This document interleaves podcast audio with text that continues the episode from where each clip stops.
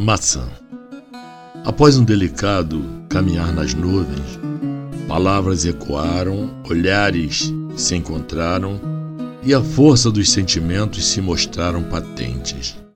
Na volta para a casa do amor, a porteira da Casa Rosa encontrava-se aberta, como a esperar ansiosamente a volta dos dois seres envolvidos nas espumas do infinito celeste.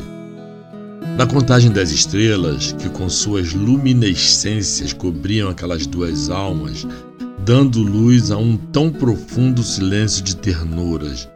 Totalmente absortos, cada passo de retorno à Casa Rosa era medido e alinhado à emoção, que ambos degustavam com o momento.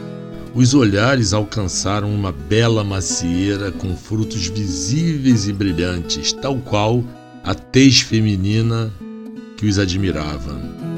Os olhares se viram abduzidos pelo histórico daquele fruto por conta de uma versão de ser ele, o fruto do pecado. E os pensamentos se deram em total entrega. Que venha o pecado, abraçado seja o pecado. Que nos inebrie o pecado, para que sejamos escravos, escravos do pecado de amar.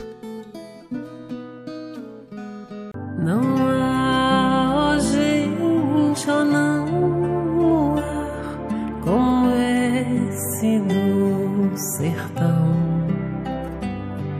Não há gente a não há como esse do sertão.